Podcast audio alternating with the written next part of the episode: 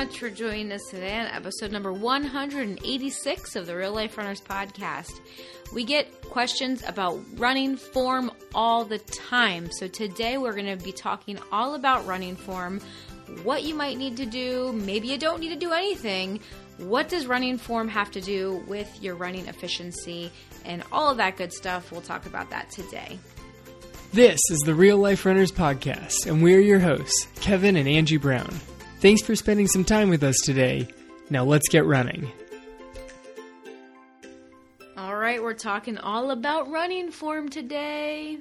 Yeah, running form. It's uh, it's a fun one. People love talking about running form. They do. Ooh, look at that person's arms. Ooh, look at their legs kicking up behind them. It's, yeah. it's well, I think form. it's, you know, one of the reasons people like talking about running form is because they feel like it's a quick fix, right? Like everybody wants a hack nowadays. Like everything you look at on the internet is like a, a quick fix or a tip or a trick or a hack. And they think that if they fix their running form, they're going to be running injury free without a problem. Yes, I've been running for years and years, but I watched this thing on TikTok, and it's going to change my life. Okay, now you just sound like my sister. all right, like TikTok does not have all the answers to the world's problems. It does, and they're all set to music. Well, there you go. so, today we definitely are going to be addressing all things running form related. We're going to be talking about why running form is important. Do you really need to change your running form? If you do, what should you be looking at when it comes to running form? yeah, why running form is important, and also why running form's not that important. Not at all important, right? Because it depends on who you are. It depends on so many different factors, right? Like, so are there different things that you might be able to do to improve your running form? Maybe. And we'll talk about all that today. But before we get into that, we just wanted to give a shout out to all of our five day running challengers. You guys are rocking it. It has been so much fun working with you this week. I mean, the breakthroughs that people are already getting in just a couple of short days have been phenomenal. Yeah, the challenge is fantastic. It's always fun to do. Yeah, it is super fun to do. So, if you haven't joined us yet on one of our challenges, make sure that you stay tuned and join us for our next one. I'm not sure when that's going to be happening, but we will let you know for sure on the podcast and through our social media outlets and stuff. We'll probably do one in, in a couple of months. Our social media outlets. I should probably post something on my Instagram. I haven't done that since December. Since really? Yeah, yeah. Okay. My own feed has a picture of me running a 20 miler in December. Well, you didn't even post about your ultra marathon? my ultra was done entirely through stories, so there's absolutely nothing on my actual timeline. Ah. Really? Oh, how funny. Well, it's a good thing I keep up with our daily posts on real life runners. So if you're not following us on Instagram, there's a nice plug. Make sure you go follow us on Instagram at real life runners and also the same over on Facebook. Okay, we put out all sorts of fun comment. Co- content um, on a daily basis with inspirational quotes and running tips and tricks and running form and all that fun stuff too. And then um, i do tend to watch some fun videos and some reels and share those And share those and out, yes. repost some of those as well. Um, so there's some pretty good stuff over there. So if you're not following us yet, definitely head over to Instagram and follow us at Real Life Runners.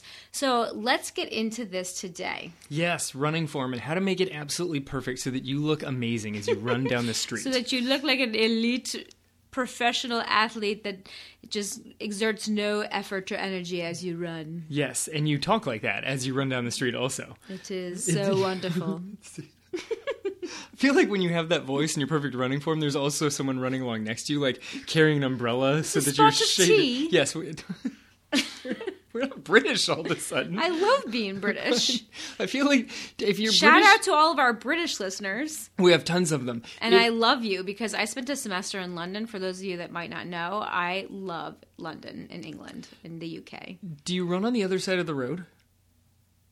I would say you should. Because like I mean, that's how we teach people here is to run against traffic. So I would guess you should. right, like if there's a sidewalk, you run on the sidewalk with traffic. If there's not a sidewalk, you run on the shoulder of the road against traffic. Yeah. So I assume you run on the other side of the road. Let us know, UK runners. I was not a runner when I spent time in the UK, so I can't tell you that. There you go. I just walked everywhere and lost my 10 pounds, which was awesome. Okay, so let's get into running form. Okay, so running form is one of those things. So we're first going to address the topic of nature versus nurture, right? Like Yeah. how how influenced um, is your running form by genetics? Like, are you just born with a certain running form, or can you develop a running form? Yeah, can you breed quality runners? Like, if two runners come together, are they going to make like the most amazing runner? Like the Gouchers, they're both mm. professional level runners. Is Colt going to be this like superhuman? Ooh, let's see. Right? Like, I mean, what he's is he? pretty young still. But. He's young and, and sporty, but what does he look like when he runs? Like, does he have an arm that accidentally flails out to the side?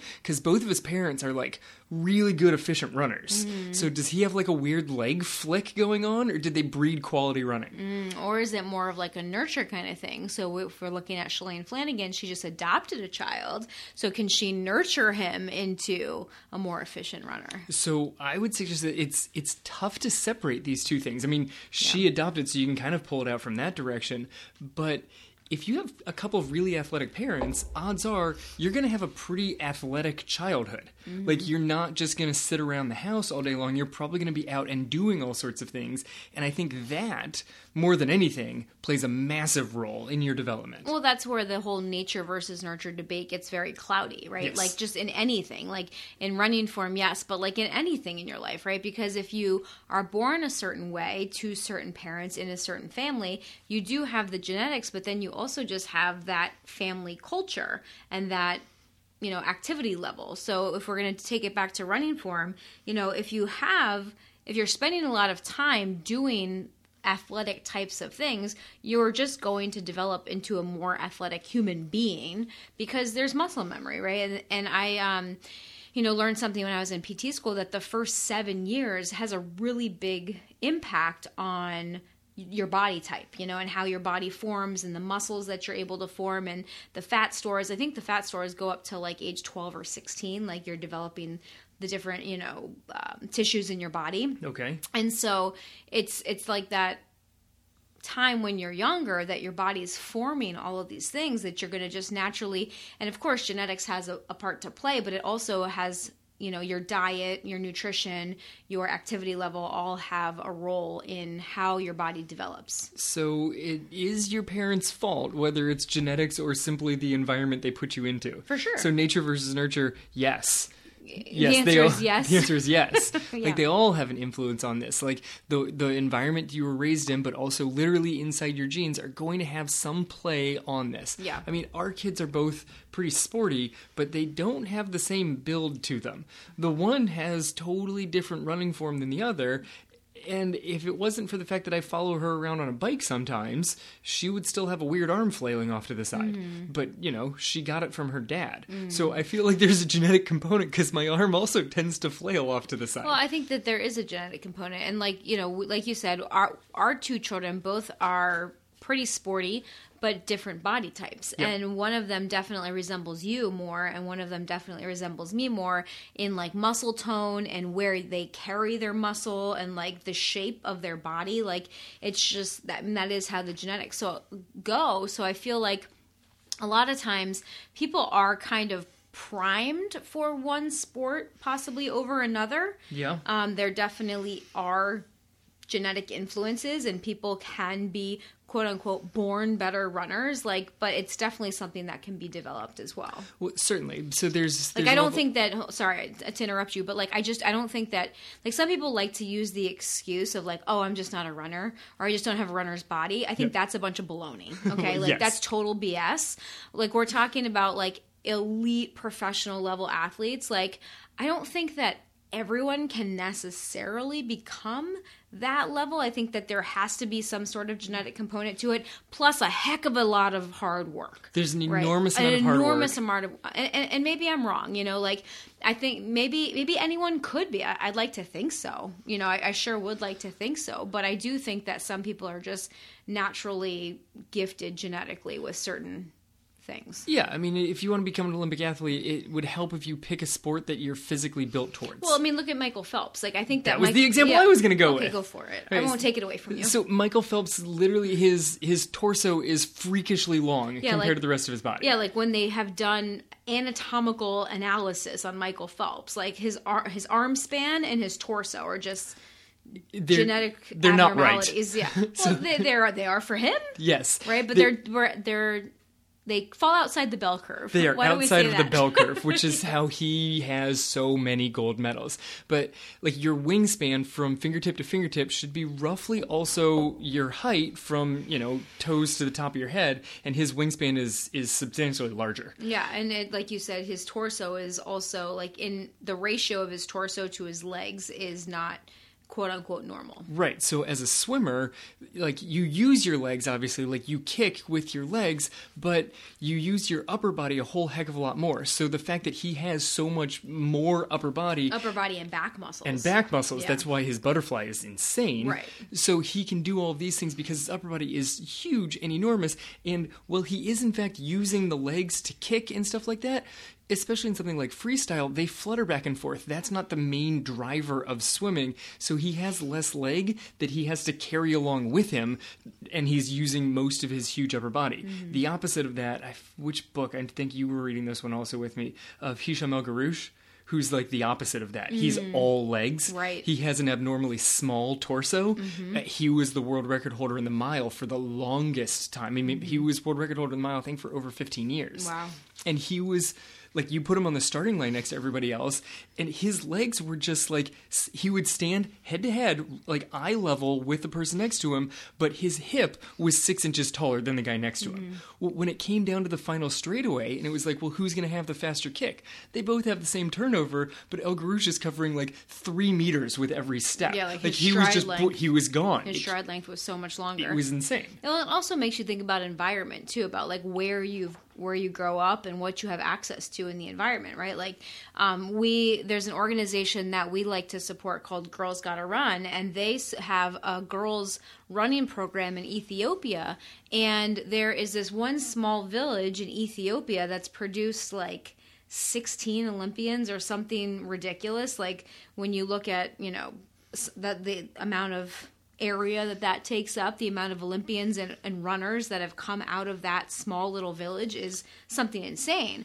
And it's like, okay, well, is it because of the culture of the village, which, you know, running is definitely an important thing in the village? Is it because of where that village is located and the altitude that, you know, is in that area? Like they talk about blue zones on the planet, you know, like Yep. do those people have advantages in certain ways than others? Like, who's to know? Yeah, I mean it's it's very much genetics, or also including the environment. Because everyone's like, oh, there's the phenomenal African runners, sure, but there's this, like essentially a village in Ethiopia and a village in Kenya where the runners come out. It's not like, oh man, everybody coming out of Kenya. No, no, no, not just Kenya. Actually, this small little portion inside of this valley inside of Kenya. Mm-hmm. It, it's that. Yeah, it's very interesting to look at. So, you know, when we look especially at kids, we want to just make a quick note about specialization into sports because this is definitely something that is close to my heart and is something that I feel very passionate about.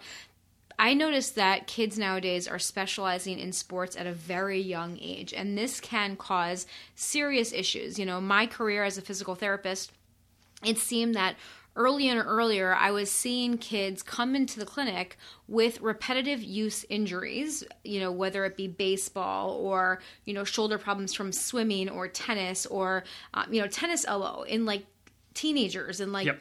12 year olds, you know, like things that just should not be showing up. And it's because part of the issue, in my opinion, is that, and, and this is the opinion of several, lots of researchers out there as well, um, is that kids are specializing in sports so early now because parents want them to get scholarships or various things or become olympians. And it's it's just causing a lot of problems. So i just think that that's something to keep in mind too. Like yes there is a nature and nurture and yes we want what's best for our kids and we want to give them all the opportunities and you know have them training and be able to achieve higher levels in sports if that's what they want to do but just be aware that when they specialize too soon that that can lead to injuries. And the same thing goes for running okay? Like when you know this is one of the things we talk about on the cross country team every year like all the freshmen we get a band of freshmen every year and so many of them end up with shin splints in like the first couple of weeks. And it's because their bodies just aren't used to it a. B they're still growing. So a lot of times what happens their bones grow faster than their muscles and so they end up just with this imbalance in their body. And you know, there's just hormones and growth plates and all So what I sorts of things going on. half the group of new freshmen we have are still in the process of developing hips, and Mm-hmm. that's just throwing everything out of whack. Also, Exactly. So those are all things that uh, you know are important to keep in mind whenever you know, depending on where you are on your running journey, or if you have a child. I know that there's a lot of people you know on our team or inside the tribe that are runners themselves, but are also have like teenage daughters and sons that are also training in cross country and different things. These are all just important things for you to keep in mind that, you know, kids are still developing and while you want to expose them and help them to start to excel in certain sports, it is very important to expose them to all sorts of different sports and movement patterns so that they're not just overusing one area. right? Which kind of gets into the next topic that I wanted is beyond, you know, simply being athletic or um, like having a very particular running form.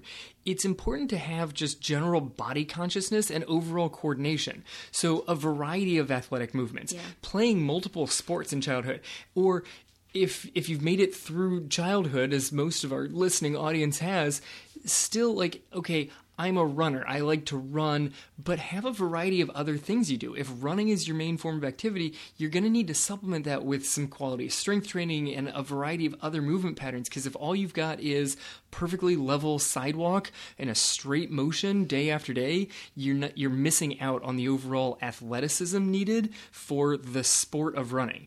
Like, yes, you ultimately are probably in whatever race going to need to run down a road in a straight line for a while, but to get there, you have to arrive as an athlete. Like, you need some athleticism to it. Running is a sport, and it's a sport that requires athletes to succeed inside of it. Right. And so this is one of the reasons that we always encourage all of our athletes to strength train and we incorporate strength training and mobility work in all of our training plans for our athletes as well as running drills okay running drills are also very important to help develop these muscles and the coordination that you need and I know that, you know, a lot of times our athletes that come to us that join our team and have never even heard of running drills before, right? They've gotten into running later in life.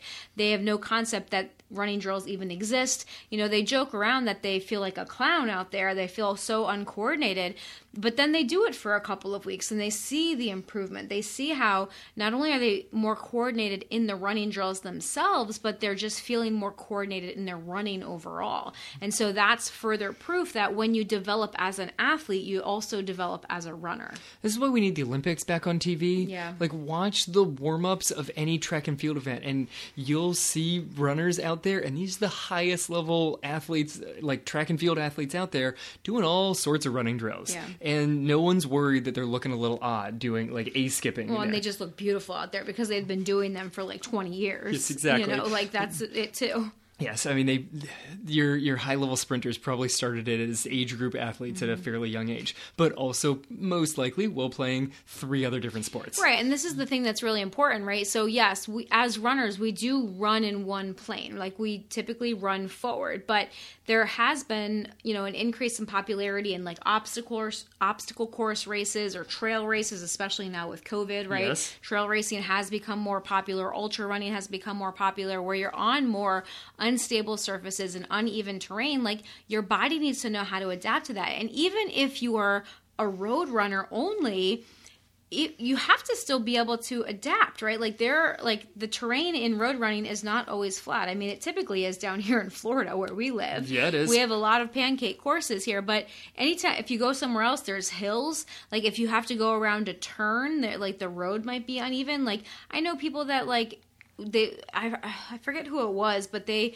were um, running and they just kind of stepped funny off of a curb and like broke their ankle Yep. because their body wasn't able to adapt to it. You know, so it's like these things are still important. It's still important to develop yourself as an athlete and running form is one of the ways that you can improve that because running form is a skill that can be improved you know here at real life runners we have a three part system that we like to train our athletes in we like to train our athletes in mind body and skills and running form is one of those skills that we can develop Right. Um, it's funny that you mentioned, you know, even when you're road running, you have to be able to adapt to different environments.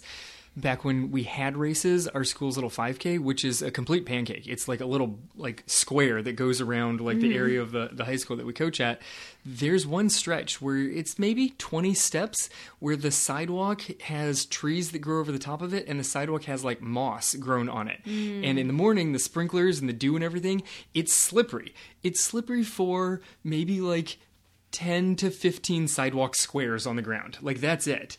But it's pretty slippery at that spot, and you have to know that it's slippery, or at least be able to adjust as soon as you hit that first step, because you land and you kind of slide. Last time we ran it, not last year, last time we ran it, um, the guy who finished second in it came up to me afterwards. He goes, "Man, that one little stretch there is really slippery." I'm like, yeah, you, you just kind of have to know it, and you land a little lighter on your feet, take quick little steps, and blast through it, and pop out mm-hmm. the other side. He goes, "Yeah, I just could have used some warning on that one." Yeah, well, and even some of the sidewalks that have like tree roots, you know, growing underneath where the pavement is uneven, like those are things that you just have to be aware of. And when you're coordinated and can control your movements, you're going to be a much better, you know, to adapt to that kind of thing. or the run that I went on the other morning, where it's the loop that I always go on. It's like one of my go-to loops, and I take a take a left turn, and suddenly the sidewalk has been ripped up for a Oh, half yeah. mile stretch. I'm like, oh, well, I guess I'll be running down the dirt. Yeah, I ran that loop the other day also.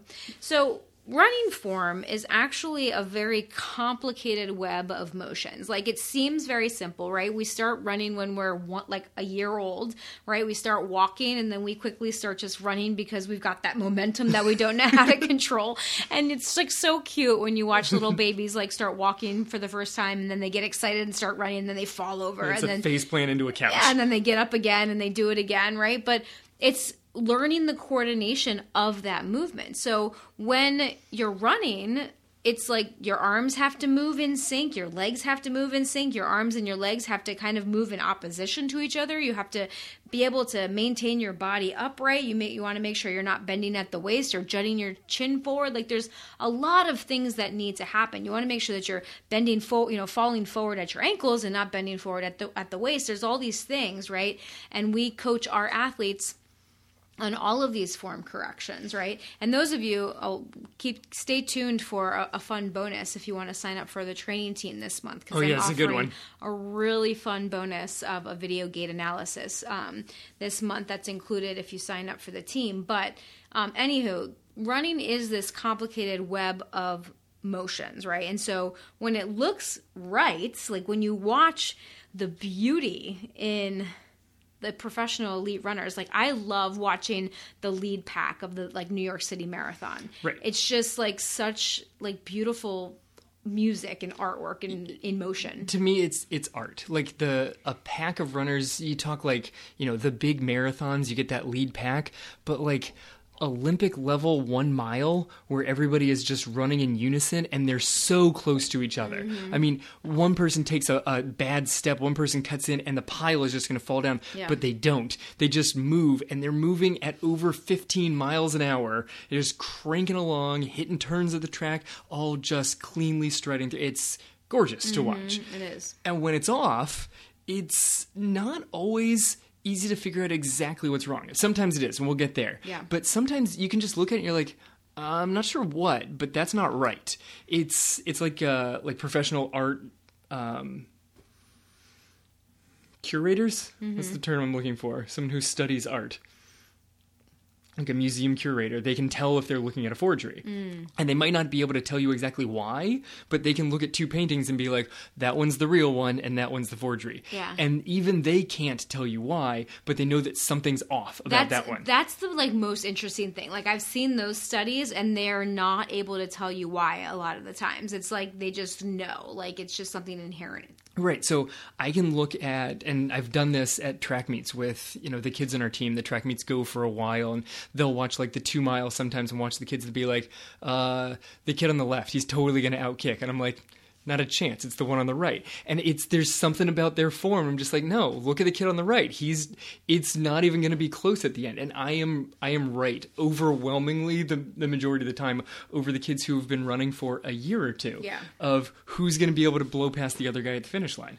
Yeah, for sure. And so when you look at it, you know, I'm a physical therapist. There's exercise physiologists out there. We can explain the most efficient running form, right? We can tell you how your foot should hit the ground. We can tell you the ground reaction force that comes through the body. We can tell you the right angle that you should be holding your arms, like the quote unquote most efficient running form out there.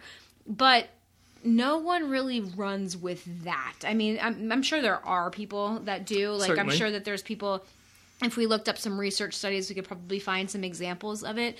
But there are slight variations in running form. This is just how it works. And there's still amazing results that can come. Like your running form, even if it isn't perfect, can still be very very good. Right. So this is where like glaring errors come. So if there's like the the perfect form like a physiologist could probably program this into a computer and make like a visual of what your ideal running body would look like and the, and the form through that. Yeah. and if you have certain aspects of your motion that are way out of whack that's something that can get fixed. Like huge glaring errors. And then the issue is that is calling them errors is not necessarily a, a the correct term because mm-hmm. sometimes you fix what seems to be like a glaring error. Yeah. For instance, our daughter's right arm flares out to the side. Or Kipchoge that has an arm that goes across that crosses his, his, midline. Oh, heaven forbid an arm right. crosses the midline. I mean, he's the best distance runner in the world right now. Right. If you fixed what seems like a giant error, like well, you can't move that arm all the way across. If you moved it so he had to run in a more straightforward back and forth motion, would that throw off something else out of his running gait? Mm-hmm. Because everything is connected. The way that your arms move balance out the way that your legs move. So maybe your one arm is flaring out to the side. If your knee or your leg is not kicking out to the outside to balance it off, you probably have a muscle imbalance between your two legs and you don't even know it because your arm has already flared slightly out to the outside to cover the imbalance in your leg muscles. Right. Like it's all connected here. Totally. And the the same thing goes with the terrain that you're running on too. Like if you're running on different terrain, that's going to create a variety of forms. Like I know that I feel this when I run on different terrain. Like especially if you're if you're running hills, if you're running downhill versus uphill, like just feel the way that your form changes. It, it, it does change, and we try to, you know, coach people to try to minimize changes in form, and that just takes practice, right? It's like even like these errors in form, like you just mentioned. I'm sure these professional runners are very aware of them and have probably tried to fix them, but have found that it just decreases their efficiency, and so they're better off just keeping it the way that they are. Well, I mean, that's the form story that I love to tell. I think it's uh, American. 800 meter American record holder for the longest time back in like the late 80s, 90s. Uh, his last name was Gray. He had his right arm that shot so far out to the outside, and then with every step it would whip back across his chest. Like it was the weirdest thing. It looked like he was throwing a frisbee and then bring the arm back in, and then throw a frisbee and then whip it back in. It's because when he was younger and like an age group track athlete, like I forget, it's like much, much younger in his childhood, he had broken his arm. Mm-hmm. And he used to run with his arm in a cast. So the one arm had all this weight on it. So his running form just naturally kind of gained this sort of weird whipping motion to it because he had to do it to accommodate all the weight that he was carrying. Right. So it, it just changed his form. Right, exactly. And so, you know, the if you can improve your form to help make it more efficient, then that's fantastic. But sometimes it's just not necessarily the best idea because your body may have already adapted like Kevin said. Like you might have already naturally adapted to help make up for something else going on. Right. So this kind of leads us into whether you're a newer runner or more of a, a seasoned runner okay? So regardless of your age or your running age so like the amount of time that you you've spent actively training as a runner you've been running for years. Like you started running when you were like one ish, and you have this natural running gait. Some people have worked on their form for a while. If you trained through like track through high school or college or anything like that, I'm sure you had a coach that went through various running drills and probably spent a while, depending on on what kind of coach you had. Some coaches are very strong on making sure that everybody's running form looks the same, and some are much more laid back. And oh, everybody has a form, and their form is their form and we don't want to touch it. We kind of try and fall in the middle of you can fix some issues and some things you just are going to want to leave alone. And it, it varies from person to person. And sometimes it takes a little bit of experimentation of things that can change versus things that shouldn't be adjusted. Right. And, and like you can always play with it, but it's important to know that when you start to play with your running form, you are going to lose efficiency at least for a short amount of time. You know, like whenever your body is trying to adjust, and we we talk a lot about cadence with this. Um, a lot of the times when we coach people in trying to adjust their running form, it's usually either cadence, posture or arm swing. Those are like the three big things that we usually address. Um, we don't really address heel striking as much. I know there's a there was a big thing in the past about trying to decrease the amount of heel strike that people were doing. That's typically not something that we like to, to try to coach away. You know, we find that a lot of times when you just improve cadence and improve where the foot is landing, that heel strike kind of tends to fix it st- itself a bit there. Um, but there are certain things that you want to kind of think about possibly improving and other things that you might just be better off leaving alone. And the big way that you can start to determine this is A, are you in pain? You know, like, it, are you having a problem? Are you having pain? Are you having aches? Like, if, if that's the case, then you might want to take a look at your running form. Yeah, no, that's that's a really good point. Is why are you trying to mess with your form in the first place? Like, if you look like a mess running down the road, does it matter? Like, if you enjoy running and you're not getting hurt, does really does fixing your form have the payoff that you want it to to have because mm-hmm. everybody can change their form no matter how long you've been running like i decided to change my cadence after years of running. I yeah. mean, I'd been running for well over a decade before I was like, I'm going to change my cadence. And when I changed it, it changed me from being such a strong heel striker. It naturally changed the way that my foot landed underneath, underneath me. So I kind of changed cadence and it affected my posture. When I was back in high school, I had a coach who said, This is the glaring error you have going on with your form. You need to fix this. And the issue was, my head bobbed all over the place when I ran like all over the place. As I got more tired, it would start leaning to the left, but it just always was bobbing all over the place. You know what the issue was? It wasn't a running form issue. I didn't have strong enough back muscles. Like it was a weakness. And so as I got out there and ran, my legs were doing fine. My head was just bobbing all over the place because I didn't have strong enough upper body like around like the shoulder area to literally support my head as I ran around. Right, and that's where a lot of running errors come from quote unquote errors, errors, right come from like a lot of form variations do are a result of weakness. And this goes back to you know pillar 3 of our real life runners training academy of our real life runners training system of of training the body right? Making sure that you have the proper strength and mobility same thing with mobility, right? Like if you don't have enough range of motion in your ankles or your hips, then you're going to have to make up for it somewhere else. And so you're going to develop some sort of running form abnormality. Like I have limited range of motion in my ankles. Like I just I have a bony block. And so I do have to somewhat changed the way I run. Like I've learned lots of ways. Like I used to be a terrible shuffler and heel striker. Yep. And again, I also went through the process of improving my cadence and, and landing lighter and really changing my gait but it's just one of those things that you have to figure out like where your limitations are where your weaknesses are where your lack of mobility is try to improve that as much as possible and then your running form should naturally benefit from those changes and it generally does naturally benefit it's also helpful to talk to a coach because um, after a long time of my watching you run and being like well just stop shuffling. Turns out that doesn't actually fix the problem. That doesn't help. like I don't know why I'm shuffling, coach.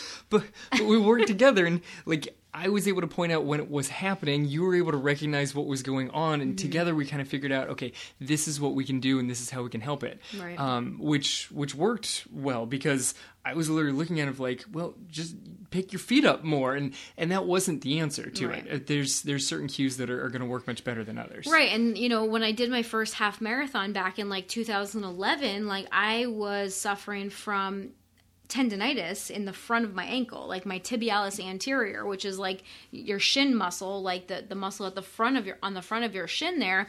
I was suffering from tendonitis in that muscle or tendinosis and it was because of the way that my ankle and my foot was hitting the ground when I was running. Like I fixed my cadence and I haven't ever had a problem with it since. Right. I mean, probably part of my issues, part of the swing was because my knees always flared towards the inside. Mm-hmm. So to balance out the fact that my my legs were crashing in, my arms overreacted by moving to the outside. And so as I strengthened hip muscles to fix the, the way that my feet landed underneath me, it gradually reduced the amount that my arms need to move to the outside.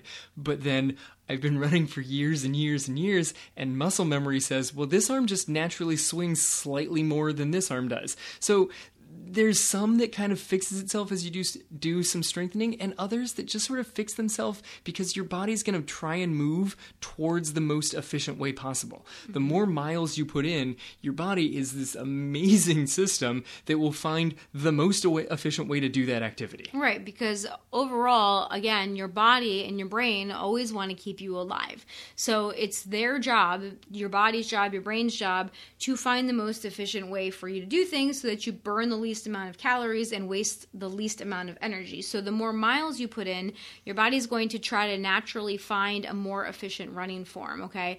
However, that's not to say that it can't be improved with conscious effort, right? Because sometimes your body thinks it's a more efficient running form when it's really not. Like back to my shuffling, mm-hmm. you know, that was just the way that I had learned to run. And so um, it's not like my body's just going to magically fix itself and say, like, no, you shouldn't be shuffling because here you are in pain. Like, that's not how my body at least talks to me. um, but, like, it's one of those things that, like, once I did start to put in the work to fix the cadence, then my body was like, oh, yeah, this does feel much better, right? But it, it took that conscious awareness first and that conscious effort, which at first, you know, when I first tried to improve my cadence, it was tough, you know, it was very, it felt very awkward, it felt very weird, like, and it took a lot of time. It took probably several months for me to really get to the point where it felt normal for me to be running at that higher cadence yeah. versus right there the lower right there with you i mean both yeah. of us kind of tried this at, at a similar time and mm-hmm. made the playlists and we're trying to go out there and would celebrate our own victories of like all right i did it on on playlist and i lasted for an entire song mm-hmm. before i lost the beat of the music yeah and, kevin and, didn't always like my playlist song selections but you know we had for a, a while for another day, we had two separate playlists and somehow they got merged into one so then then it was no longer my playlist. It's not that I don't appreciate yours. It's that it just it was mine, but then there were new songs added on to Did it. Did you not like "Girls Just Want to Have Fun"? I think that was one of my original songs actually on there. I don't think that one was actually on there. I don't think that's a 180, but doesn't we sound should like we should go back and look because there was definitely some some songs on there that you did not appreciate. I think the the slower ones you weren't a big fan of typically. The slower ones because you can totally train yourself to this cadence and a lot of people when they try and get into it they're like 180 seems so fast. How am I possibly going to keep up with that? Pick a slower song. Pick mm. a song that's a nice, slow, relaxing song with like a cadence 90. of 90 yeah. and feel how mellow it is and how your feet are just quickly moving along as you run to the mellow music. Mm-hmm. It's amazing what that one will do to you. Right. So if we are looking at running form and this is something that you want to address, where should you start? Okay. So first of all, you need to get a clear picture of where you are. So we would suggest that you actually record yourself running. Like set up your camera. Everybody's got a smartphone nowadays pretty much. So set it up and run towards the camera, run away from the camera, and then run like to the side so that you get a side view. You want to get front, back, and side view so that you can really get the full picture. If you can have someone like riding a bike or, you know, um, riding like in the back of a truck while you like run to towards them, that's even better. Um, so record yourself first, okay? Then go back. Have some fun with this. Get fun. a friend with a golf cart and go chase him down. There you go. And then um, actually go back and look at the video, right? Like go back and watch the video. See what you notice. See where is your foot landing? You know, what are your arms doing? What does your posture look like? Are you rounded? Are you bent over at the waist? Like what exactly is going on? And take some notes, you know? Like if you want to go at this, go at it like a scientist, right? And and actually take a look at what might be going wrong wrong. Don't just make arbitrary changes to your running form thinking that it might be helpful. Yeah, that's it's a really good point. I mean, it goes back to what we said earlier is all of these things are connected. Like running is much more complicated and, and uh, interconnected from top to bottom than it, it seems at 1st mm-hmm. Like the way that your, your foot lands and the angle of your hip and the way that your arm is moving are all in fact connected to each other. So one of the other things out of this is the smaller the fix is, the easier and better it's going to be. Like don't try and be like, all right, I'm going to fix the way that my foot lands and my posture and my head is tilted slightly and no, no, no. You need too many things to remember. You need a thing and it needs to be pretty small and that in and of itself is already going to make you feel awkward as you run. Mm-hmm. Like however small it is, it's going to feel a little bit awkward as you run. So make a small thing and consciously realize that this may have short-term issues, but long-term I will likely be improving my efficiency. Right. And the first, the one big thing that you want to take a look at is your posture. Okay, and this, for those of you that are in our five day challenge right now, this is what what we are going to be talking about on day four. Okay, day four which is Thursday, the day that this podcast comes out. Day four is the day that we talk about running form and breathing. We talk about our running skills. And we're going to be talking a lot about posture and the way that you actually hold your body. Like, actually, when you're out on your run, if you're listening to us on your run right now, don't change anything. Just become aware of your posture. What does your body feel like right now? Are, are your shoulders tight? Does your neck hurt? Is your lower back sore? Like, what how does your body feel right now? Then kind of think about like what shape is my body and am i standing up really tall? Am, am i sticking my butt out? Am my shoulder are my shoulders rounded forward? Like how exactly am i holding my body when i'm out for a run? Right and this goes to one of your favorite pt lines of proc no i'm going to get that wrong. Proximal stability for distal no I've got it wrong. No, you have it. You you got it right. Proximal stability for distal mobility. Yeah. There you go. Yeah. It's it's it's, it's the strong tree trunk, okay? Yes. Like you have to have a strong tree trunk if you're going to grow longer branches and have more mobile branches. Like you have to have that strong core, that strong foundation, that proximal stability, which is your core, your hips, your shoulders, like everything that in your trunk if you're going to be able to run more efficiently, more effectively, and have your legs move faster without causing more problems. Right, and so you get that stability, and that helps every all of your core part, all of your torso and everything be lined up correctly. So if your shoulders are hunched or your hips are swayed out behind you, that throws the posture off of the middle. A lot of people, when you know they're told, "Oh, well, you need a posture," they they put their shoulders too far back and their hips go in a weird position. They're not at all standing with appropriate posture. Like posture means bringing your hips underneath you, relaxing the shoulders, making sure that your chest is out in front of you. Like you you need to be standing upright but relaxed also. People think, "Oh, posture," and they just get super super tense. Mm-hmm. That's not going to help you run smoothly. Right. And so when you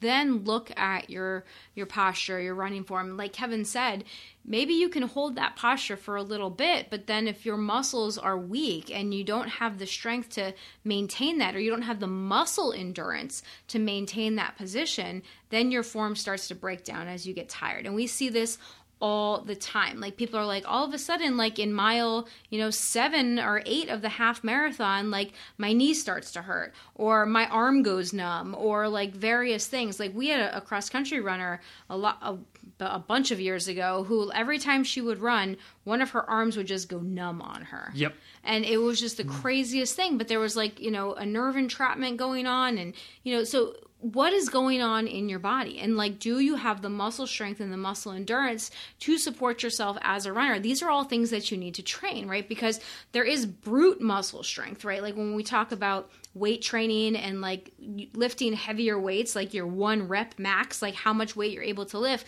But there's also muscle endurance. Like, how long are you able to hold that position? And that's really, as runners, one of the things that we really need to focus on is do you have a muscle that's able to just hold you upright for that period of time? You know, your postural muscles, especially your back muscles, your ab muscles, the like your core muscles, they should be able to contract what's called isometrically, which means with no movement. Like they just are contracting and holding you upright. That's why that is the best way to train them. That's why the plank is one of my absolute favorite exercises for runners because you're just holding and tensing everything in one position and you're building that muscle strength but also that muscle endurance. You're able to just hold that position for an extended period of time. Right. So if you've ever seen pictures of yourself after a race, especially like a half marathon or a marathon, and they're the from the back end of the race, and you're like, ooh, that's not one that I'm ever going to purchase